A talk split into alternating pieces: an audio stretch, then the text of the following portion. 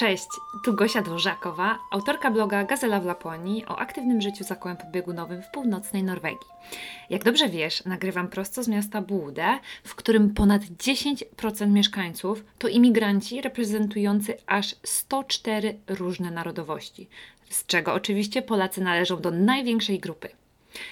Dzisiejszy odcinek będzie dość inny, bo zaprosiłam do niego mojego pierwszego specjalnego gościa – gościa bardzo ważnego, jeśli chodzi o mnie i oczywiście ważnego dla mnie.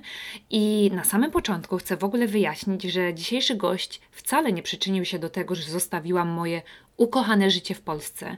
Zostawiłam moją kochaną rodzinę, przyjaciół, znajomych, fajną pracę, studia i przyjechałam do Norwegii. Bo ja zrobiłam to z własnego wyboru, przyjeżdżając tutaj na studia, ale to właśnie dzisiejszy gość przyczynił się do tego, że zamieszkałam tu w Norwegii i zamieszkałam tu na stałe. Zakochałam się w tym miejscu, w norweskiej naturze, w kulturze, w tradycjach i jak dobrze wiesz, w norweskim spędzaniu czasu wolnego na świeżym powietrzu, czyli w moim ukochanym Friluftsliv.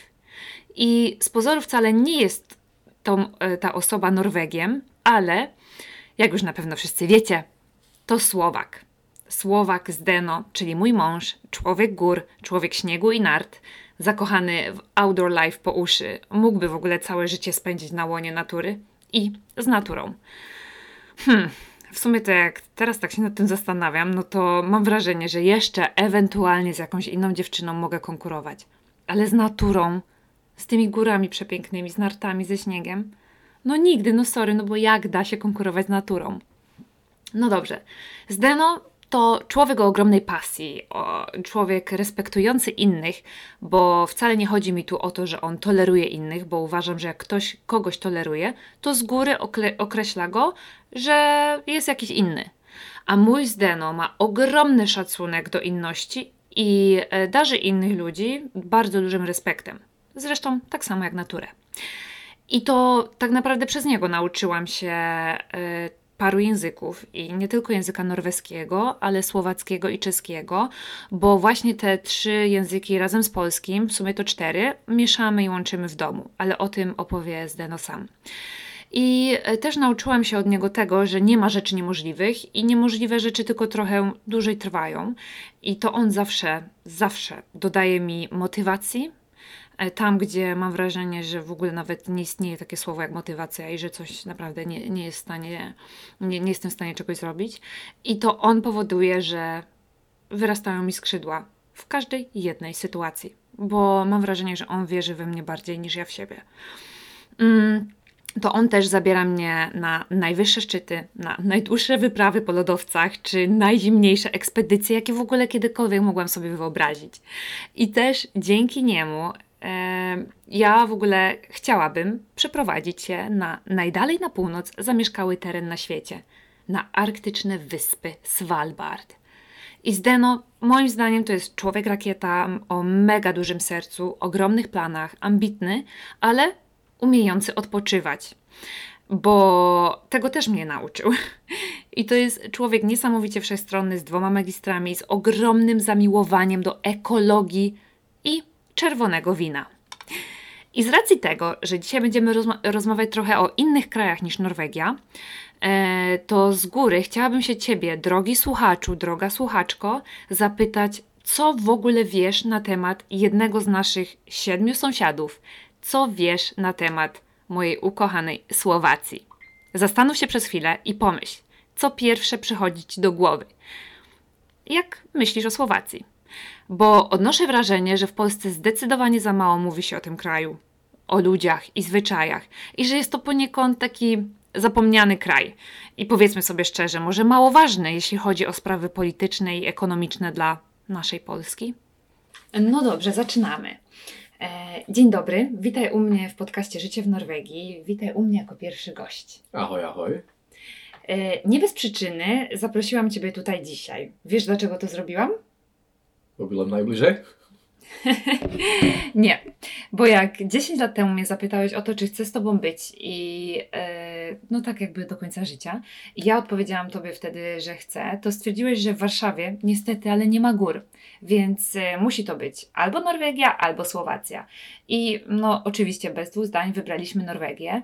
E, więc poniekąd przez Ciebie tu jestem i w sumie to mogę też powiedzieć, że przez Ciebie powstał ten cały podcast Życie w Norwegii. I nie, nie byłabym sobą, gdybym tutaj też nie wspomniała o tym, że ty jesteś w ogóle ulubioną osobą moich słuchaczek i śledzących gazelę w Laponii. I śmiem twierdzić nawet, że masz swój mini fan klub męża gazeli w Laponii. Uuu. Chcesz coś na ten temat powiedzieć? E, serdecznie pozdrawiam wszystkich. Um, nie wiem, czy nam powiedzieć na ten temat. No dobrze, no to może zacznijmy od samego początku. No. E, jakbyś miał w skrócie powiedzieć o sobie w dwóch zdaniach, to co by to było?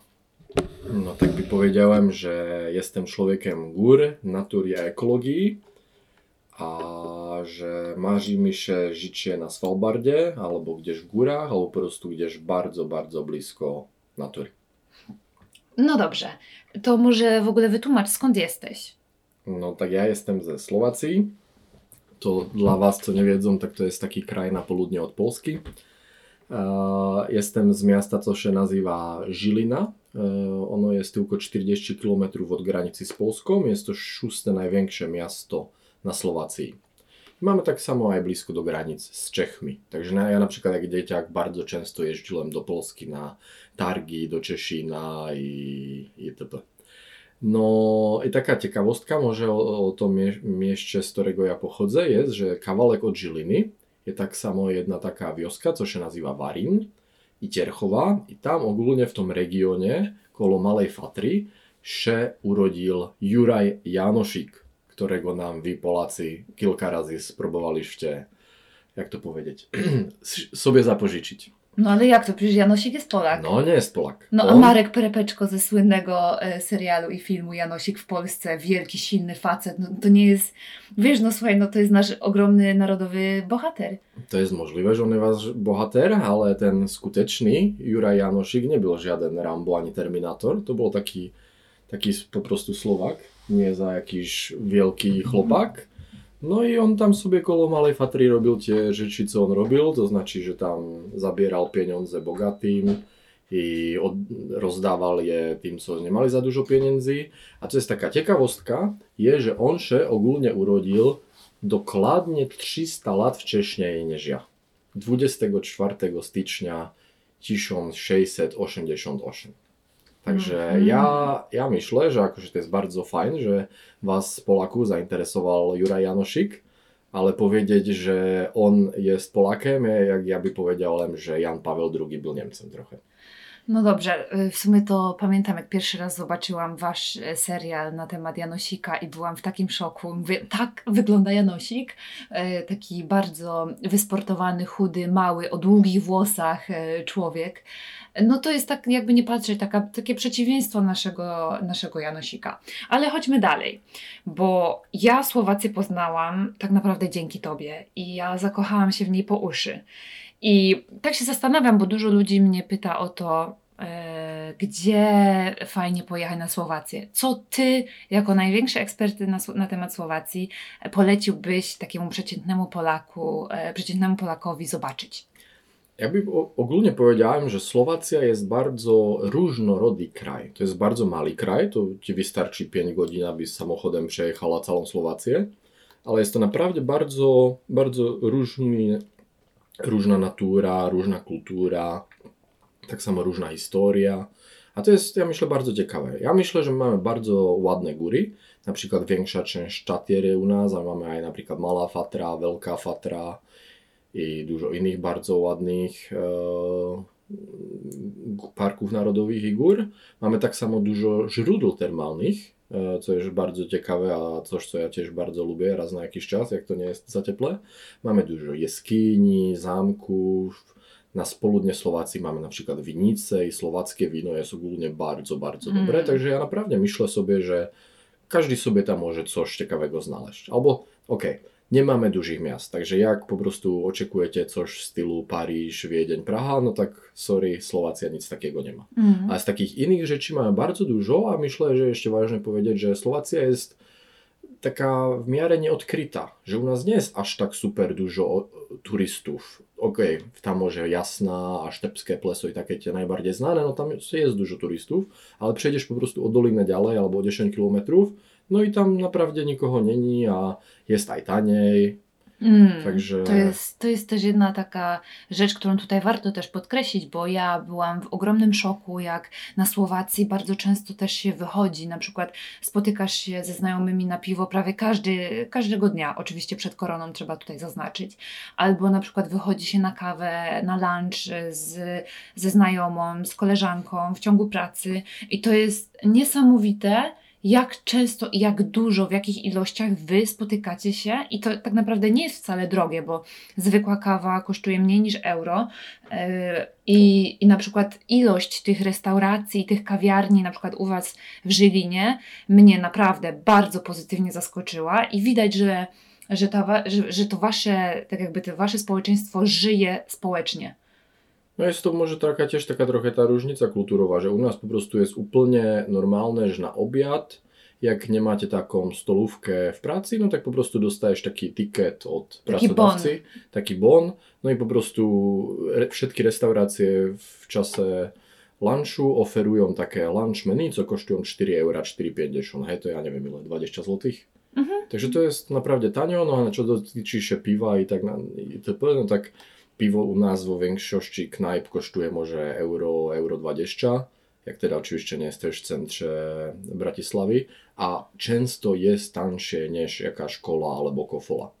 Także, mm. także to jest po prostu, my na przykład nie mamy coś takiego, jak je tutaj w Norwegii, że się chodzi na jakieś takie foszpil, że idziesz na taką mm-hmm. domówkę przed tym, niż idziesz do miasta na imprezę. To mm. się u nas w ogóle nie robi. No po prostu idziesz do miasta, idziesz najskôr do jakiejś knajpy albo coś aj zjesz, no i potem idziesz może gdzieś dalej. dalej no. Mhm. no dobra, no tak jak już jesteśmy na temat tych e, różnic, to może powiedz mi, jakie są największe różnice pomiędzy Polską i Słowacją, no bo jest ich naprawdę sporo, a my jesteśmy świadkami tego, że te różnice były e, bardzo duże, w, tym bardziej w naszych rodzinach i mieliśmy niesamowicie ciekawe sytuacje z tym związane, ale może opowiedz, co Twoim zdaniem, e, jakie są Twoim zdaniem największe różnice?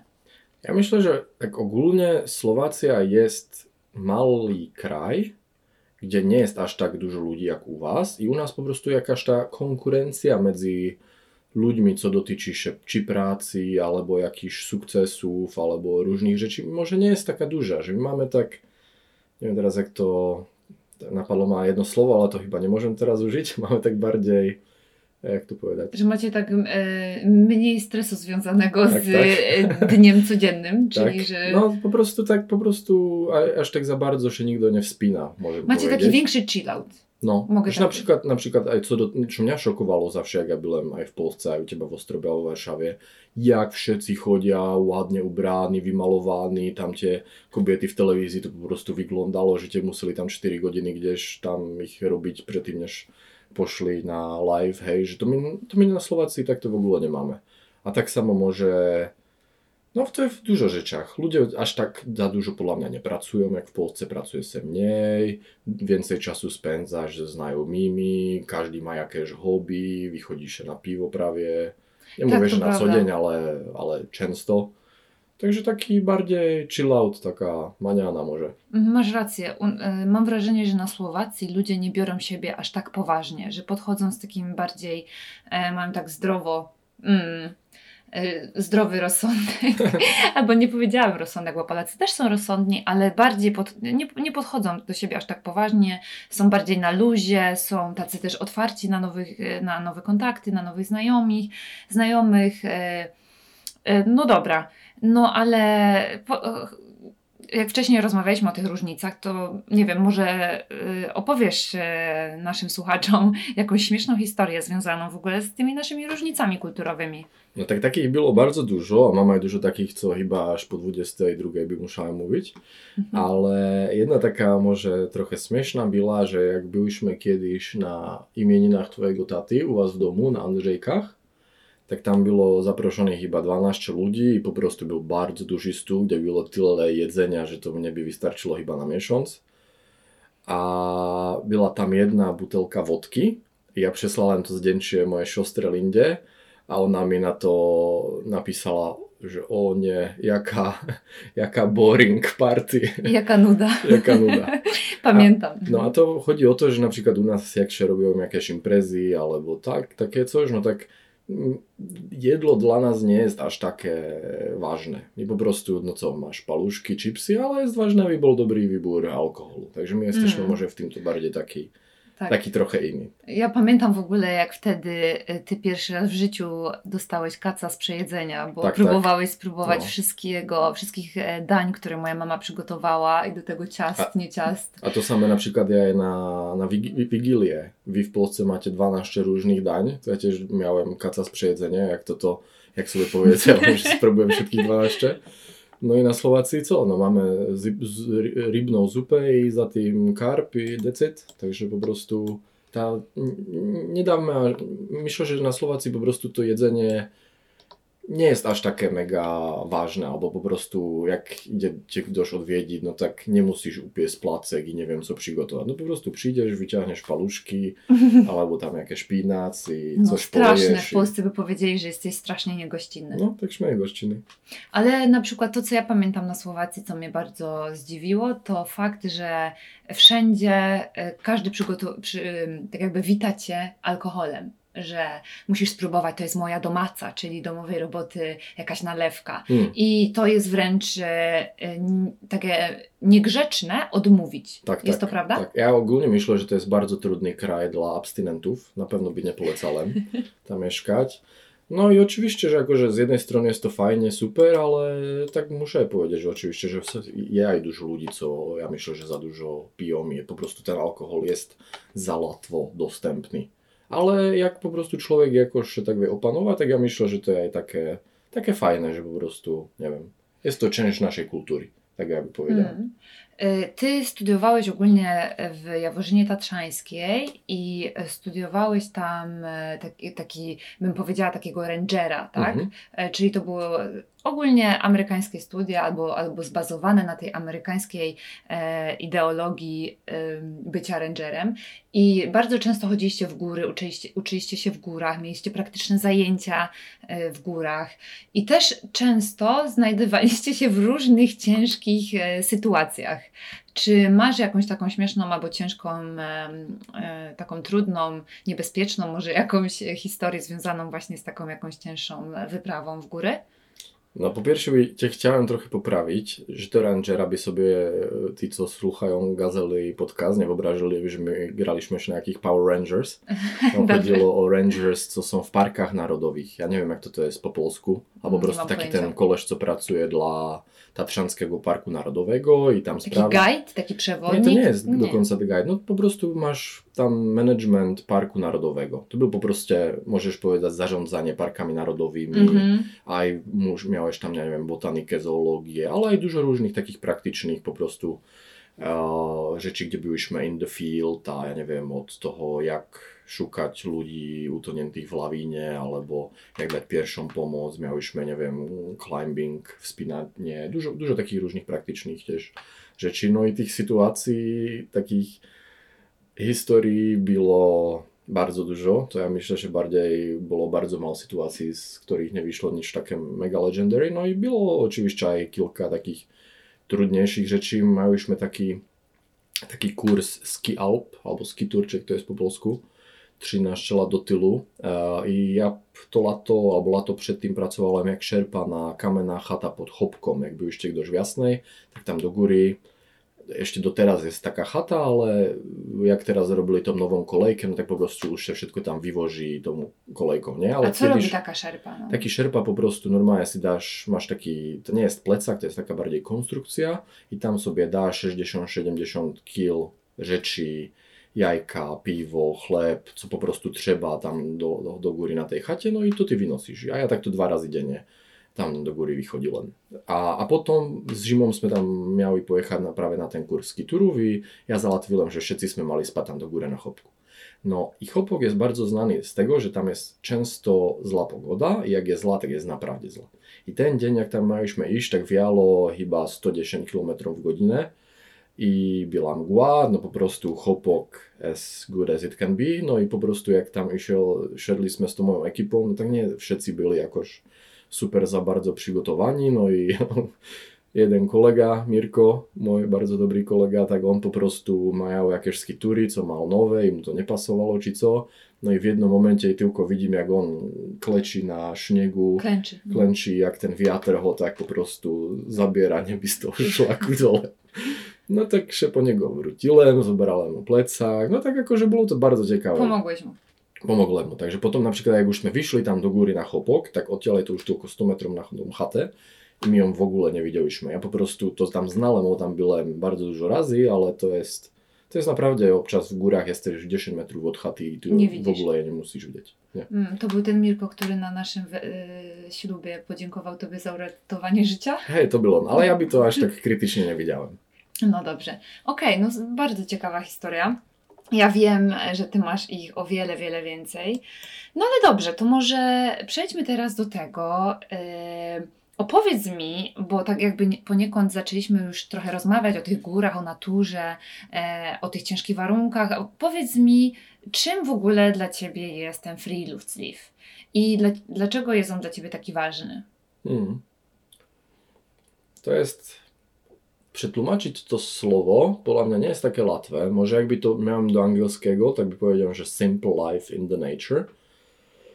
I ogólnie to słówko w sobie, jak się na to popatrzy, że co to znaczy po norwesku, tak jest to, zaczyna to tym, że free, to jest freedom albo wolność, albo free luft, to jest powietrze, a life je życie. A ta kombinacja toho wolność, Svieže powietrze, albo teda natura i życie, to jest dokładnie to, co je dla mnie bardzo ważne w moim życiu i coś, co ja możem po prostu robić na co dzień, czego nigdy nie mam.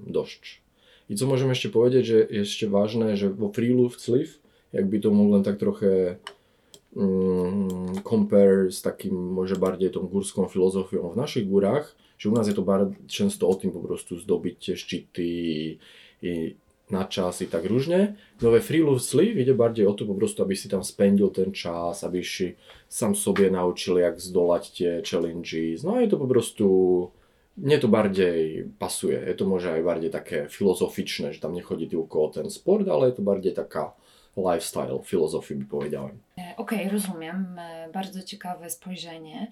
I mam ogólnie do Ciebie takie bardziej osobiste pytanie, bo jakby nie patrzeć, e, ja tej miłości do natury nauczyłam się od Ciebie i powiedziałabym, że no, jakby nie patrzeć, tak zaraziłam się od Ciebie tą chęcią spędzania wolnego czasu w przyrodzie.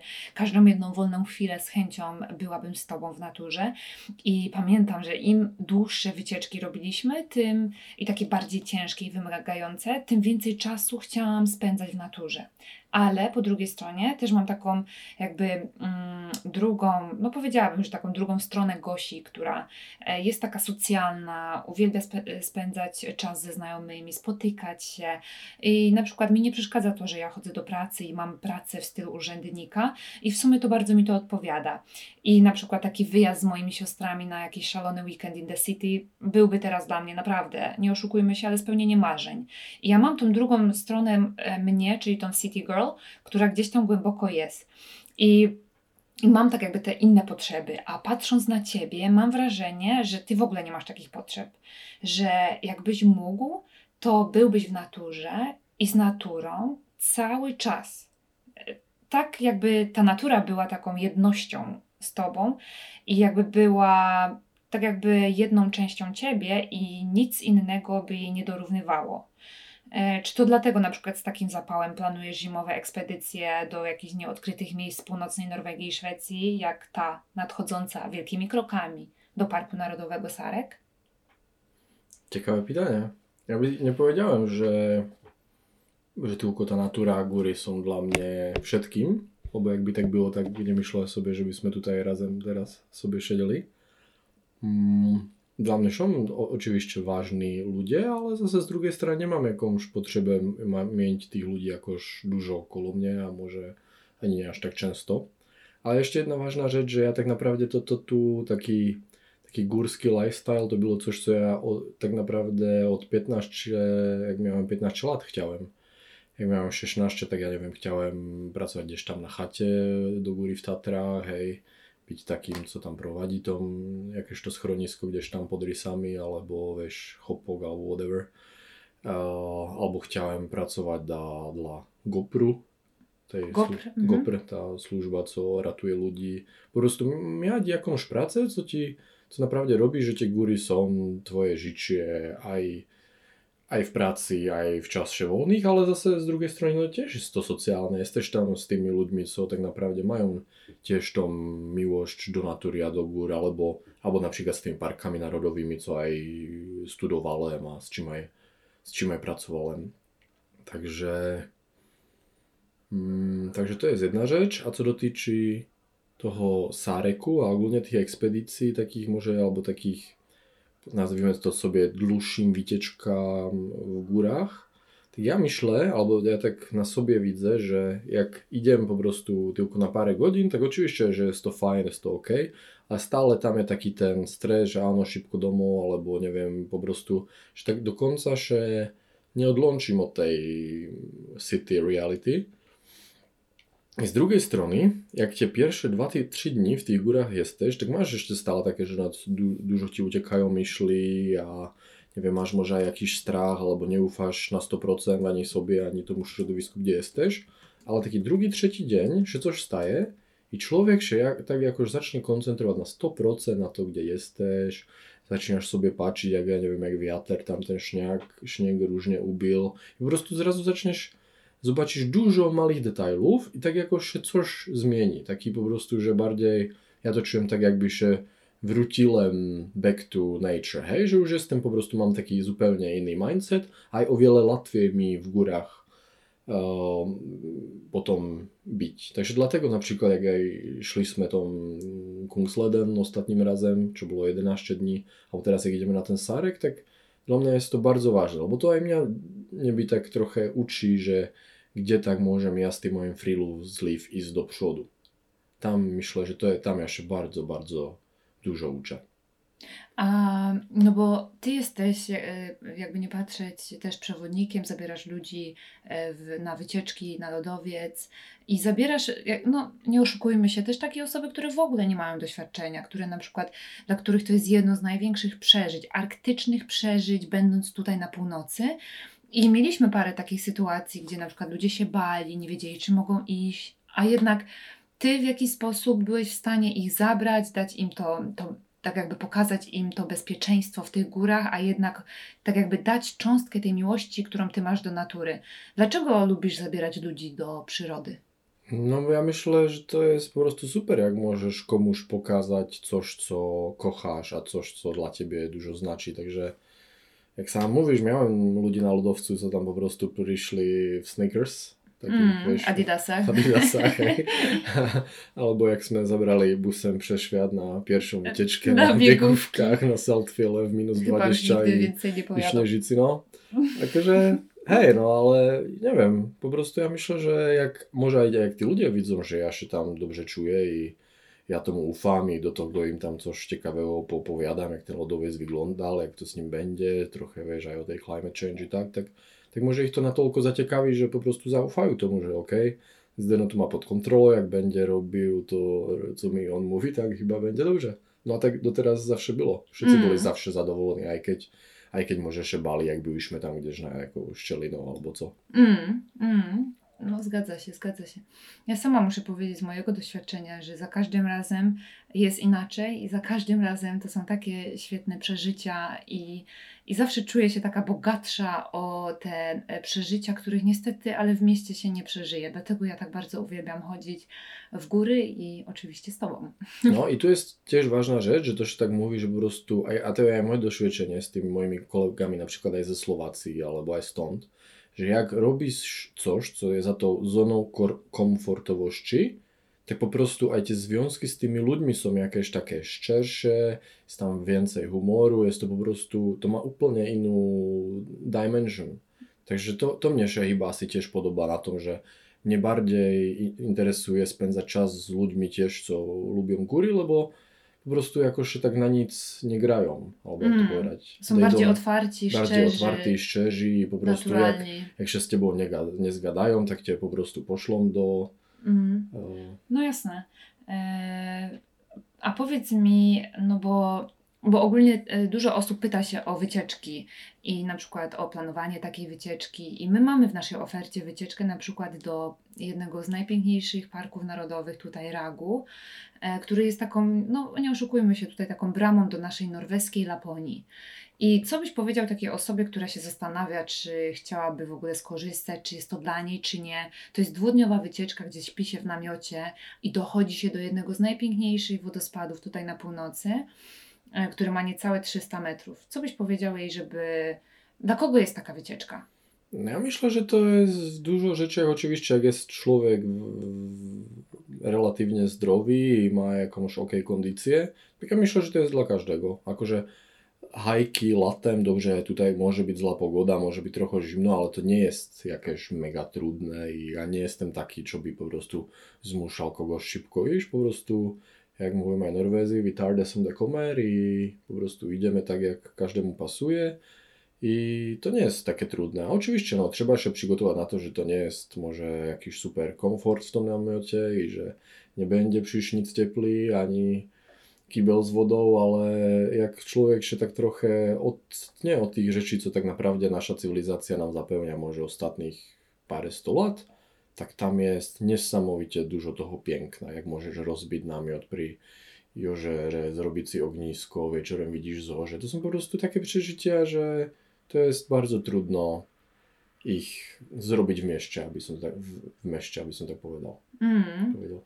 No, zgadzam się. Ja ogólnie zawsze, jak jesteśmy na jakiejś takiej wycieczce, gdzie jestem już zmęczona, bo idziemy długo i czuję, że no, może to jest powyżej moich sił, to mam wrażenie, że tak jakby jestem zmuszana przez tą naturę być tu i teraz i skoncentrować się na każdym jednym kroku, e, albo skoncentrować się, jak mam ten namiot najszybciej rozłożyć, w jaki sposób. I tak naprawdę człowiek, nawet chcąc czy nie chcąc, odrywa się od tego życia codziennego, od tych może problemów, które zostawił gdzieś tam w mieście. I to poniekąd jest naprawdę niesamowitą wilderness terapii, Hmm. która y, jak dla mnie nie ma sobie równych. I może tym akcentem przejdźmy dalej, bo jak dobrze wszyscy wiemy, ty po prostu jesteś zafascynowany od y, ponad 10 lat Svalbardem, czyli arktycznym archipelagiem wysp Svalbard. Dlaczego chcesz przeprowadzić się właśnie tam? Tam, gdzie są po prostu strasznie ciężkie warunki, praktycznie cały rok, all year round, tam, gdzie jest naprawdę, no, no, no, no nie oszukujmy się. Kto chce się tam przeprowadzić? Ja? Ja myślę, że to jest bardzo łatwe pytanie. Eee, Svalbard jest tak naprawdę jednym z ostatnich dzikich zakątków na tejto planecie. Gdzie człowiek po prostu się musi podporządkować do natury. Hej, tam masz dużo niedźwiedzi, tam masz duży mróz, tam masz fakt, jak na Svalbardzie jest sztorm śnieżny, śnieżyca, tak to już jest konkret, hej. Także to mnie się tam bardzo podoba, że że prostu tam naprawdę te elementy są bardzo mocne, a ja ogólnie kocham bardzo zimę, a tak samo mam aj, zawsze mnie to ciekawiło po prostu, buďte rośliny albo zwierzątka, co żyją gdzieś wysoko w górach albo w Arktyce, hej. Nie wiem, wyobraź sobie, że tam są kwiatki, co po prostu potrzebują 5 lat na to, aby ten kwiat wyszedł, że po prostu musisz tak 4 lata po tam troszkach sobie coś tam robić, aż kim się to uda. Także nie wiem, to, dla mnie jest to ogólnie bardzo fascynujące i jeszcze co jest ważne, że w tom Longyearbyenie e, to jest w miarę ok miasteczko. Tam masz przedszkole, tam jest szkoła, tam jest lotnisko, także masz tam, wiesz, ty, ty możesz sobie zajść na kafe latte, jak będziesz miała takie potrzeby. Po jest tam aj taka infrastruktura, że jest to miasto, gdzie, gdzie myślę, że można skombinować taki ży- życie w dziczy, w takiej arktyckiej, arktycznej wilderness i z życiem rodzinnym. I to jest tak naprawdę coś, co na co mnie bardzo zależy, że mać życie rodziny, mać Teba a Vivi a moc wam to pokazować, ale zároveň mať na co dzień możliwość po prostu tam i w tym. I kromie toho, ja už tam znám aj v miare dużo ľudí a myślę, že tam takých ľudí s, takým, s taką diagnózou i s taką chorobą jak ja mám jest więcej. Takže to zase aj dla mnie może być ciekawe, że w końcu być gdzieś, gdzie nie będę za úplného dzikusa, ale gdzieś, gdzie może takich dzikusów je 2000. Tak, no bo e, parę razy już na ten temat rozmawialiśmy, że e, po tym jak wróciliśmy z jakiejś wycieczki, ja miałam dosyć na kolejny tydzień, bo ledwo siadałam na krześle w biurze, a ty planowałeś już kolejną wycieczkę e, na kolejne jeszcze wyższe, jeszcze dalsze szczyty. I kiedyś zapytałam się ciebie, że w ogóle, czy, czy ty nie jesteś w stanie, czy nie było wystarczająco teraz na ten czas? A ty mi odpowiedziałeś, pamiętasz co mi odpowiedziałeś? Nie. Że nie, Gosia, tego się nigdy nie da naładować, tego się nigdy nie da zrobić na zapas, No, bo naturę się kocha i ma się ją w sobie i masz ochotę w ogóle z niej nie wychodzić. no to jest, to tak jest, po prostu to, że it's never enough. Po Mm. prostu jak, jak już tomu, na, na, jak już naprawdę masz taką diagnozę jak ja, tak to już it's never enough. Wrócisz i chcesz więcej, i chcesz więcej i, i widzisz jeszcze ile toho nie zobaczyłeś. Ja nie wiem, jak dla mnie na przykład, jak jest tutaj w Budę úplne do dupy pogoda, a to jest bardzo często tak, jak ja, ja się chcę oderwać, tak ja sobie otworzę mapę Ja wiem. i po prostu ja mam normalnie sobie wyobraźnię, jak to tam wygląda, gdzie by tam było, jako przejść, wyobrażam sobie, jakie ryzyka już są. To jest po prostu coś, taki wizualizering, taka wizualizacja jakiejś następnej wycieczki, coś, czym ja się wiem bardzo odciąć i zrelaksować. Właśnie chciałam powiedzieć, że ja się śmieję z ciebie, bo ty masz dwa takie duże uzależnienia. Wiesz, jakie jest pierwsze? Piwo? Nie, nie, to też. Nie, nie myślałam o tym. Nie wiesz, jakie. Pierwsze twoje największe uzależnienie, które robisz codziennie. Czy sprawna pogodę? Tak, sprawdzasz A. pogodę. Każdego dnia sprawdzasz, ile. No, jaka jest pogoda, jakie są warunki, i w ogóle cię to bardzo podnieca. A drugie to właśnie otwieranie mapy e, i sprawdzanie, sprawdzanie gór, szczytów, dolin i ta wizualizacja, która. Ja mam wrażenie, że jak e, w Norwegii jest taki program Munsen på spór, czyli z tym takim Lashem Munsenem, e, człowiekiem też z Outdoor Life'u, bardzo znanym e, i człowieka wpuszczają, zamykają mu oczy i wpuszczają go albo wrzucają go gdzieś w jakąś dzicz tutaj norweską i on ma na to w jak najkrótszym czasie musi tak jakby wiedzieć gdzie jest i odnaleźć się. E, I oczywiście wszyscy się z tego śmieją, że to jest tak naprawdę tylko Lars Munsen jest w stanie zgadnąć, gdzie on jest, e, będąc w totalnej, totalnej dziczy. Ja mam wrażenie, że ty byś to zrobił szybciej przez to, że ty te mapy tak czytasz i je masz tak naprawdę w głowie wpisane. Ale idźmy dalej, bo, bo w głowie masz trochę więcej niż tylko mapy, bo zrobiłeś właśnie dokładnie dzisiaj minął rok. Dobrze mówię? No. 15 stycznia. Minął rok, jak zrobiłeś MBA w ekologicznej ekonomii. I teraz tak naprawdę e, moje takie pytanie. mm, Po co to wszystko? Co to w ogóle jest ta ek- ekologiczna ekonomia i czemu jest dla nas taka ważna? Dla nas, dla ludzkości, myślę. No tak ja by może zacząłem tym, że to tak ogólnie jest mój drugi magister. Ja mam pierwszego w ochronie środowiska, a, a, a natury i tak. I ja po prostu bardzo szybko zobaczyłem to, że ten świat tych ochroniarzy, albo nie wiem, environmentalists, albo jak to powiesz, jest bardzo odłączony od reszty, reszty mm, społeczeństwa, a głównie biznesu, a wszystkich ludzi, co polityki i tak dalej. I to, to było taką motywacją moją do tego, że chciałem zrobić to MBA in Ecological Economy, lebo jak ja po prostu znam tą naturę i dużo czasu tam spędzam, tak ja naprawdę widzę, widzę to, jak się to mieni i jak mi ludzie niestety to negatywnie wpływniamy. Możemy na przykład parki narodowe na Słowacji, to po prostu za ostatnich 15-20 lat, jakie tam się rzeczy pobudowali, jak to po prostu poszło, a to, co się dzieje na skalę światowej takim tempem, Bo u Was w parkach narodowych się wycina drzewa, prawda? a nie Wycina tylko drzewa, u nas się budują po prostu budynki, ośrodki narciarskie, hej, Hotele, hotele, ale wiesz, byłyśmy na różnych miejscach w świecie, a to widzisz, że po prostu ta natura dostaje, dostaje cały czas, cały Mówisz czas. o rafie koralowej w na przykład Indonezji. rafia kolorowej, win- e, ko- tak, albo, albo jest dużo różnych innych. A dlatego po prostu chciałem studiować to MBA in Ecological Economy, lebo ta ek- ekologic, ekologiczna ekonomia jest o tym, że tak, my jako e, ludzie potrzebujemy jakiś rozwój, ale ten rozwój musi być taki, gdzie ekonomika, czyli pieniądze i te social values, nasza kultura i społeczeństwo i natura albo środowisko będą zrównoważone i poprostu, že ty, lebo jaký je vlastne problém toho čišťašieho systému? To som dve řeči. Pierša je tá, že ten systém byl zbudovaný 300 lat do tylu, kedy sa viežilo v to, že poprostu tie um, natural resources, jak to povieš? Nepamätám. natural resources na tej planete som v ogóle neograničené i po prostu... To, naturálne zásoby. Tak, naturálne zásoby, že som neograničené, že po prostu my môžeme každý rok więcej toho konzumpcjonować i może nas być więcej. A to może było možno 300 lat do tylu, aj keď už aj w tym czasie było dużo bardzo różnych negatywnych rzeczy widać, ale dzisiaj ja myślę, że każdy, kto się trochę zastanawia, tak musi zrozumieć to, że jak je nas 8 miliard i może nas będzie 10 i do tego każdy po prostu dzisiaj potrzebuje 50 razy więcej rzeczy niż 100 lat do tylu, tak po prostu tu są jakieś granice, przez które my przechodzimy i na przykład jak różne badania pokazują, tak się może stać to, że jeden z 8 milionów gatunków zwierząt i roślin itp. na tej planecie do 100 lat wymrze. Mhm, a wyginie. wyginie.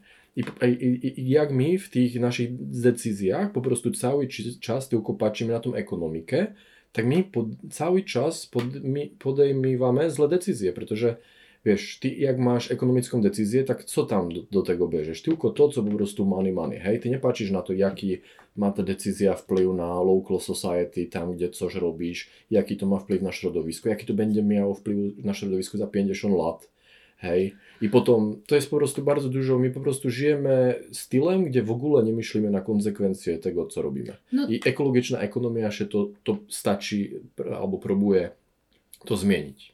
No dobrze, no ale tak naprawdę jakby nie patrzeć, mam wrażenie, że e, dzisiaj ludzie biegną tak szybko, że praktycznie ten temat e, jest ciekawy dla najnowszych, młodszych generacji, e, generacji Grety Thunberg albo Schwarzeneggera, który też mniej więcej myśli na ten temat, a reszta praktycznie cały czas chce wykorzystywać, chce mieć zysk z natury, no bo tak naprawdę jak jesteś politykiem i zrobisz zły albo podejmiesz taką decyzję, to nikt na ciebie nie będzie głosował, mam wrażenie. I co byś powiedział, co byś zrobił, e, jak, co byś powiedział takiej zwykłej osobie, która na przykład nie zna się nic na ekologii i wierzy może w teorie spiskowe, w jakieś konspiracje.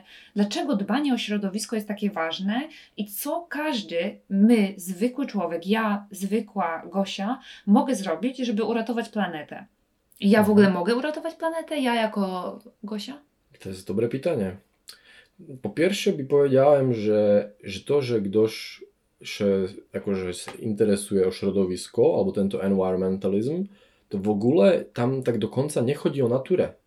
W takim sensie, że, że natura sobie poradzi. Ja się w ogóle nie boję o to, że natura by sobie nie poradziła z tym, że aj keď jeden z ósmiu gatunków że no tak przyjdą inne, hej, po prostu in the long term natura a planeta robi swój biznes. Ale szczerze mówiąc, nie jestem zupełnie pewien tego, jak to będzie wyglądać z Homo sapiens za takich 200 lat, jeżeli się nie zmienimy. Eee, także. A co mogę zrobić? Co ja mogę zrobić, żeby, żeby podejmować ekologiczne wybory? Ja myślę, że to, to są dwie rzeczy. Jedna jest, że po prostu się też trzeba tak może zastanowić, to jest taka pytanie może tych wartości, że po, po co właśnie jestem co ja od tego żywota oczekuję. I ja jeśli może się tak zapytać, że co mnie uszczęśliwia, a jak. A, a ogólnie po prostu próbować ograniczyć tą, tą swoją konsumpcję co Konsumpcja, czyli kupowanie. Kupowanie e, rzeczy, kupowanie, ja nie wiem, ubrań, elektroniki. Czyli na przykład wybierać jedzenia. rzeczy, które na przykład albo second hand, albo rzeczy e, używane, albo naprawić zamiast. Tak, używać te rzeczy, co masz, jak długo się da, hej? Jak najdłużej mogę, no. wykorzystam moje rzeczy, albo hmm. na przykład mogę też pożyczyć, prawda? Tak. Čiže dotyczy podróży, no tak to jest też taki trudny temat, ale mnie je trudno powiedzieć, że ano nie, teraz już wszyscy już tylko siedźmy w domu i nigdy nie podróżujmy. Jest na przykład taki average, aby to było, można mówić, że sustainable, tak żeby człowiek nie miał zużyć więcej niż 4,5 tony CO2. I to po prostu też już jest dzisiaj dużo możliwości, jak sobie możesz takimi kalkulatorami zobaczyć, jak na tym jesteś. No i może coś zmienić, aby, aby ten twój Ja bym proponowała na przykład duży. mikrowycieczkę, czyli na przykład odwiedzanie najbliższych miejsc, miejsc, których na przykład człowiek e, wcześniej nie widział, a są w zasięgu ręki. Ogólnie bardzo smutna sprawa z tym, jak my ludzie, jak ludzkość wykorzystuje planetę Ziemię e, tak naprawdę pod własne korzyści. I no, niestety bardzo smutne jest e, słuchać tego albo czytać w ogóle o tym, jak, jak dużo gatunków e, tracimy praktycznie codziennie. Mm, a do czego w ogóle dojdzie? Myślę, że sobie tak jakby nie zdajemy z tego sprawy, albo w ogóle nie, nie chcemy myśleć o tym, że na przykład za jak nasza Vivi będzie miała, nie wiem, 80 lat, no to już na przykład Swart Isen, tutaj nasz ukochany lodowiec, który daje nam taką ogromną radość i możliwość przeżycia naprawdę arktycznej przygody, że on może w ogóle nie istnieć już, nie? I, ale to, co jest ciekawe moim zdaniem e, w Twojej historii, to fakt, że Ty już prawie 15 lat e, studiujesz, albo 15 lat temu zacząłeś studiować ekofilozofię. Ja o tym mówiłam trochę w moim podcaście na temat e, Free Luft Sleeve, ale w ogóle powiedz, co stoi za całą ekofilozofią? Mhm. Ekofilozofia to jest ogólnie taki jeden odcinek filozofii, który, za którym stoi norweski profesor Arne Ness, który się dożył prawie 100 lat. I to był koleś, który też bardzo kochał być w górach, był bardzo dobrym spinaczem, a z takim zgronem tutaj kilka Norwegów urobili, niby tak urobili te początki tej ekofilozofii. I tam, tam ogólnie nie o nic takie może úplne rewolu, rewolucznego albo revolutionary. Po tam chodzi o to, że, że w tej filozofii ludzie, ludzie mają tak wartość jak inne gatunki.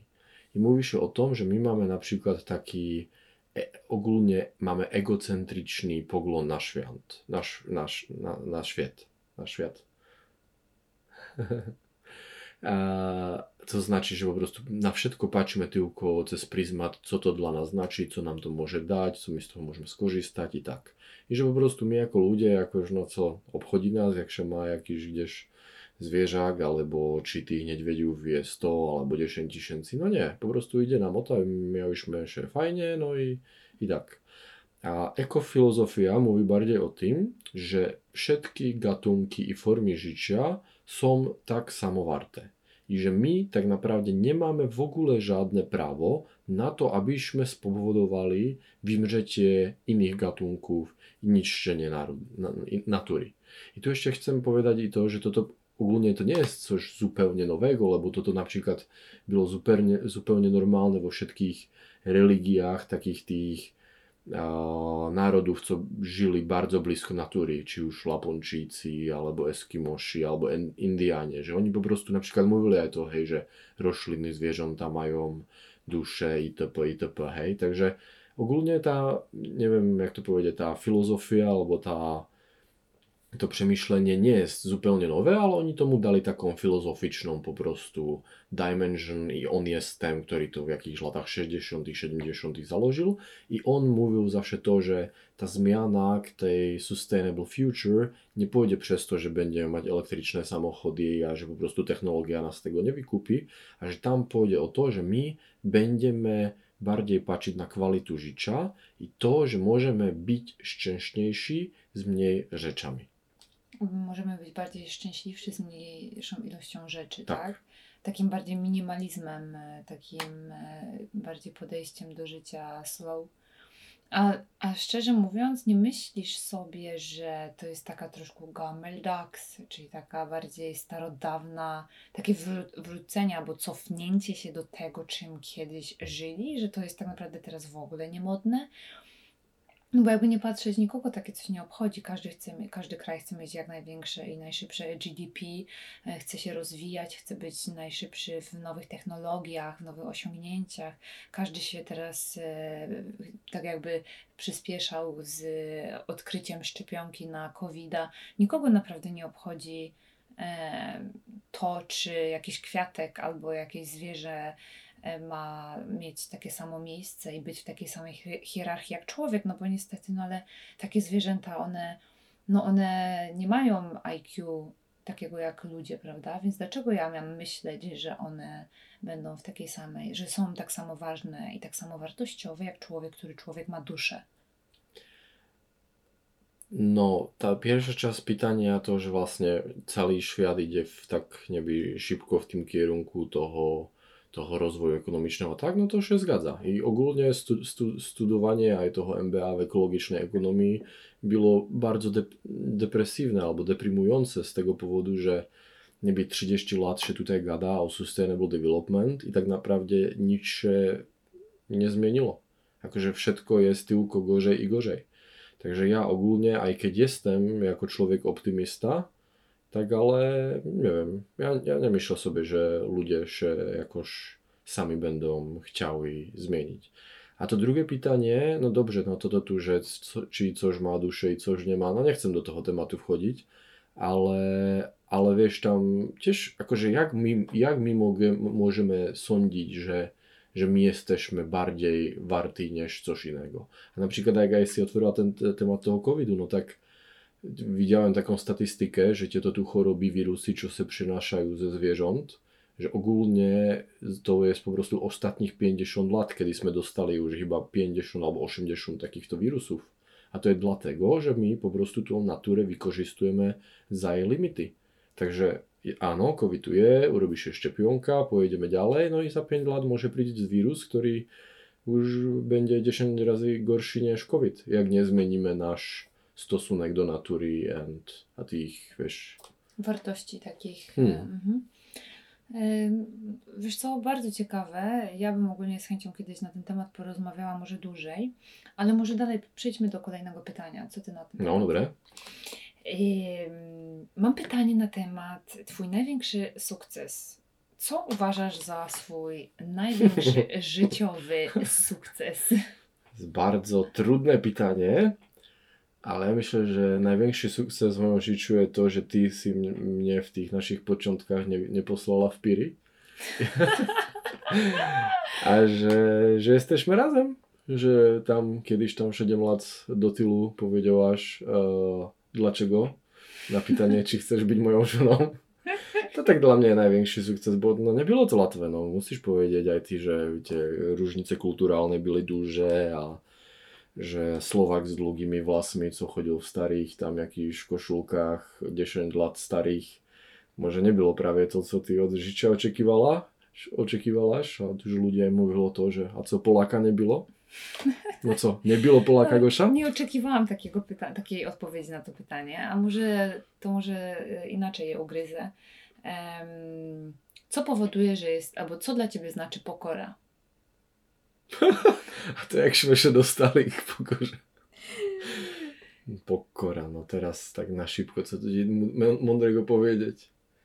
Nie wiem, pokora jest respekt do drugich, respekt do drugich ludzi, do ich opinii, po prostu to, że szanujesz ostatnich. Mm. No dobrze, no to jak już jesteśmy na tym szanowaniu, no to powiedz mi, wróćmy do życia w Norwegii. Jak długo tu już mieszkasz? No, 11 lat. Prawie. 11 lat. Jak oceniasz w ogóle swoje życie w Norwegii i no powiedzmy sobie szczerze, za co je lubisz? No ja myślę, że tutaj życie w Norwegii tak naprawdę to jak już człowiek się trochę tam przejdzie przez to, że się nauczysz ten język, a ciebie, no, no początki oczywiście nie są łatwe, ale ja myślę, że to jest tak prawie jak taka włoska dolce vita. Jedyna różnica tylko jest to, że trochę gorsze jedzenie i mniej wina. Jest zimniej. A jest trochę zimniej, ale ogólnie jest tu po prostu taki chill out. Ludzie się też jakoś super za bardzo nie spinają, jest tu bardzo ładna natura. I, a co jest też dla mnie ważnego, że tutaj ten system społeczeństwowy działa po prostu o wiele lepiej niż na Słowacji. System Lud... socjalny. A nie tylko socjalny, ale po prostu, że wiesz, ludzie sobie ufają, że Wszystko jest po prostu postaw- wybudowane na zaufaniu, że tak, tak do, dobrze się tu żyjesz. Nie musisz się po prostu bać, że ktoś cię chce Nie żyjesz oszukać. w stresu ani w no strachu. Tak. Ako, że nie jest takie na przykład w naszych krajach cały czas jeszcze nastawiony. Musisz tak patrzeć, że z której strony ktoś wyskoczy, z której strony cię ktoś oszuka. Tutaj tak w ogóle nie jest. Mm. A tutaj na północy już w ogóle, w ogóle. Mm. Mhm, zgadzam się. Czego Ci najbardziej brakuje tutaj w Norwegii? Hmm. Może jakimiś czasami mi brakuje Może toho, że oni, nie wiem, ten, może takie poczucie humoru, że tam ta moja kultura słowacka ma trochę inne. No oczywiście brakuje mi takich moich bliskich przyjaciół ze Słowacji. Bo to trzeba powiedzieć, że za tych 11 lat, co tu jestem, tak większość moich dobrych norweskich przyjaciół są obcokrajowcy.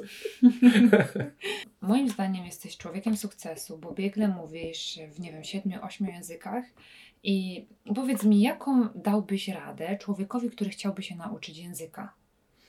No po pierwsze muszę powiedzieć, że ja się w ogóle nie oceniam jako człowieka sukcesu, lebo tak naprawdę, no dobrze, są jakieś rzeczy, które może wiem lepiej niż inni, ale tak samo jest dużo rzeczy, w których jestem po prostu zupełnie straszliwy, głównie co się dotyczy praktycznych rzeczy. Także myślę, że przeciętny Polak by na przykład był o wiele lepszy w tym, że odbudować dom albo zrobić tam, naprawić defekt na wózku itp. Także Takže tak, ale co się týka tych języków, tak ja ogólnie, no po prostu to tak było, że się spotykałem z różnymi ludźmi, no i prawda jest taka, że Slo- nie za bardzo dużo ludzi za granicą mówi słowackim, także musiałem się inne języki uczyć.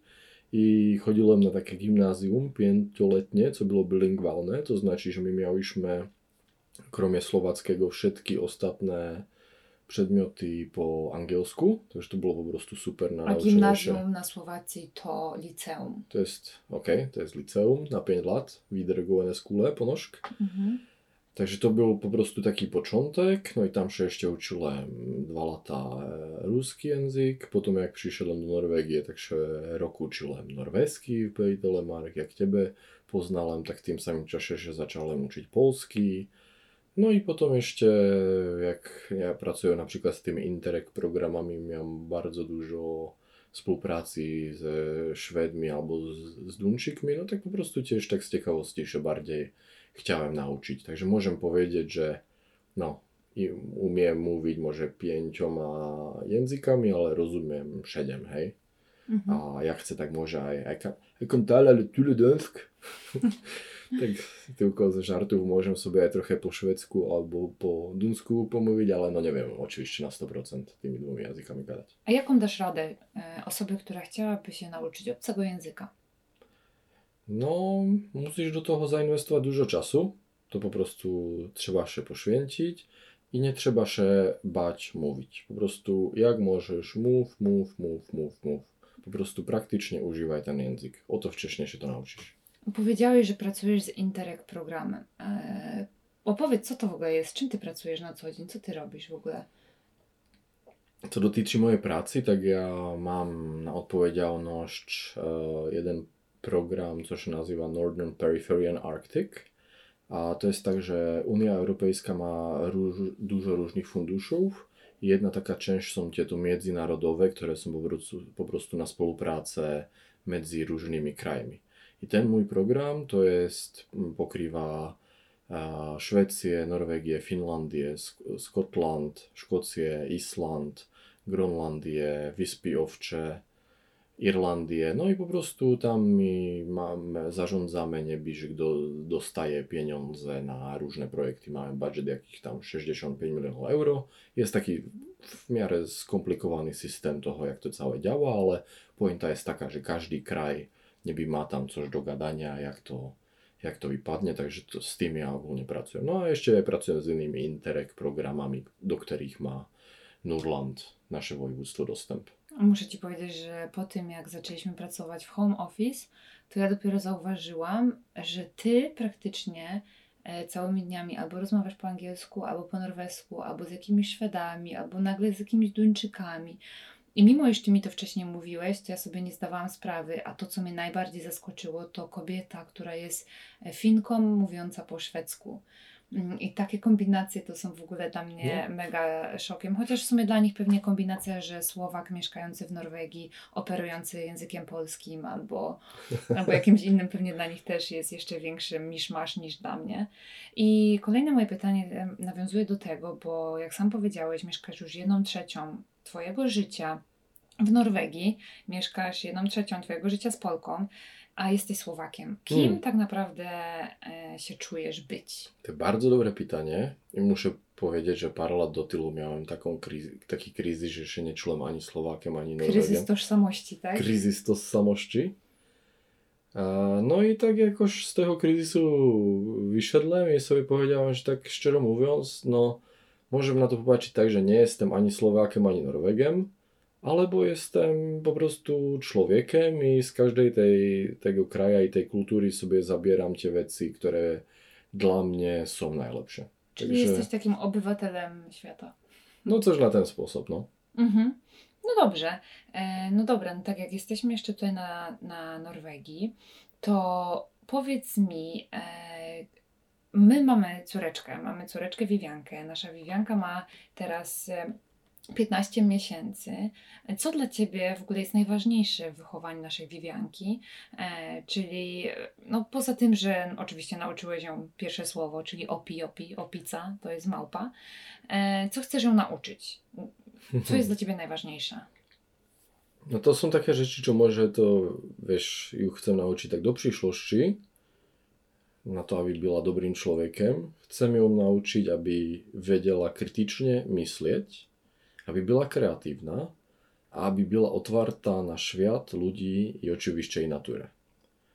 No i przez aj to moją miłość natury ją chcę nauczyć podejmować aj trudne wybory, lebo tam często to človek v trudných warunkach musí robiť aby chce tak samo, aby się nauczyła polegać na siebie w łonie natury.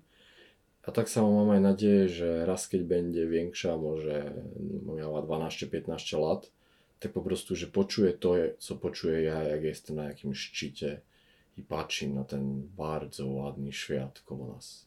Przed, przedostatnie pytanie dotyczy naszego wspólnego projektu, jednego z największego, największych projektów. Vivi gotowa na świat. O! Co to w ogóle jest? Może opowiedz o, o tym naszym wspólnym projekcie. Áno, takže robíme tu aj s Gazelom nový film, ktorý może wejdzie do polskich kin następny rok. Haha, śmieszne. albo, albo i nie.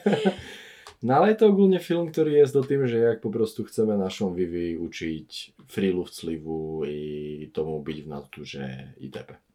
Mhm. Także to jest projekt, z którym pracujemy, no i ja mam nadzieję, że kiedyś w nocy mi się uda na tym pracować, a że się nam ho uda zredigować. No, ale o co tam chodzi? Co to ma być za film? No jest to po prostu film, który pokazuje to, że jak masz dziecię, tak nie jest ważne robić jakieś mega trudne wycieczki, ale że po prostu bardziej chodzi o to tam spędzać ten czas, jakoś tak ją zainteresować tą naturą, hej, że jak, byliśmy w lecie, po prostu nas badała jakieś tam kwiatki, a i, i, i, po prostu hneď była bardzo podekscytowana. Także taki bardziej light film, no nie będzie to żaden action movie, no to musimy powiedzieć. No dobra, no tak jak już jesteśmy na naszych wspólnych projektach, no to jeden z naszych największych projektów, no to, jakby nie patrzeć, no to to jest nasz blog Gazela w Laponii.